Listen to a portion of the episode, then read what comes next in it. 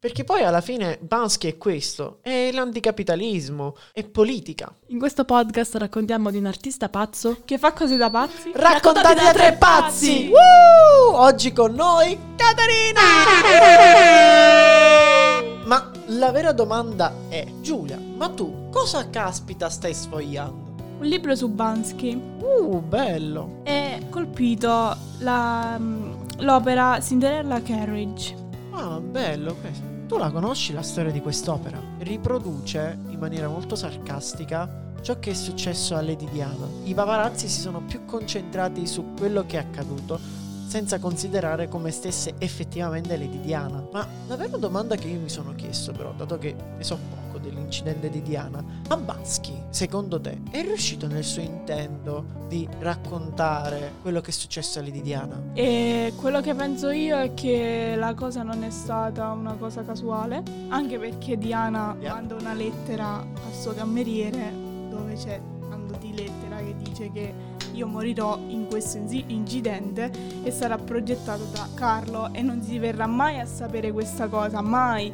Quindi Vabbè, non si venne a sapere all'epoca, ma come lo fai tu a questo sapere? allora è una, un po' perché io ci ho fatto vari studi sulle di Diana, un po' così. Oh la madonna. Però cioè a me diciamo che la vicenda non mi è quadrata più di tanto perché alcune determinate cose non quadrano. Tipo? Cos'è che non quadra? Fondamentalmente i paparazzi come facevano a sapere? Vabbè, ma i paparazzi Perché- sono ovunque. No, i paparazzi perché loro sono usciti dal retro.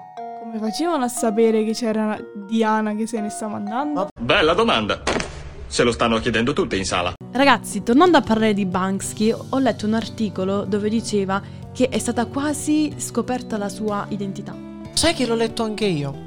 Diceva che questo mercante d'arte, un certo Andrew Galler, ha citato Bansky in tribunale per diffamazione. Al momento non sappiamo ancora nulla, quando né Bansky né la sua società hanno lasciato dichiarazioni. Però noi staremo molto attenti sulla vicenda e nel prossimo podcast vi diremo cosa è successo.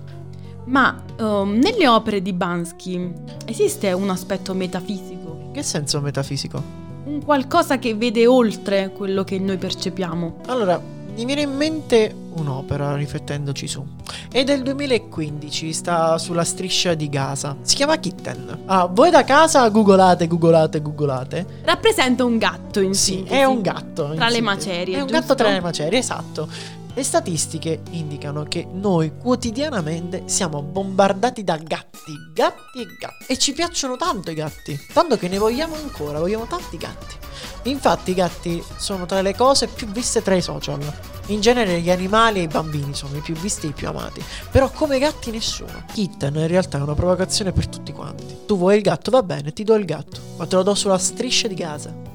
Non esiste solo il gattino, secondo me. Ma esiste anche il brutto che c'è. Esatto. E se per farti vedere il brutto vi serve il gatto, allora io ci piazzo il gatto nella striscia di Quindi è una sorta di vedere il bello dove attorno c'è mm, la guerra. Più cosa che vedere il negativa. bello è una forzatura a guardare la realtà. Tu vuoi il gatto? Ok, ti do il gatto, ma te lo do sulla striscia di casa. Scriveteci sotto nei commenti quello che ne pensate e noi rileggeremo nel prossimo episodio. Con questo podcast tutto, noi ci vediamo domenica 26 novembre. Io sono Caterina Fabrizio. E Giulia. e... Uh!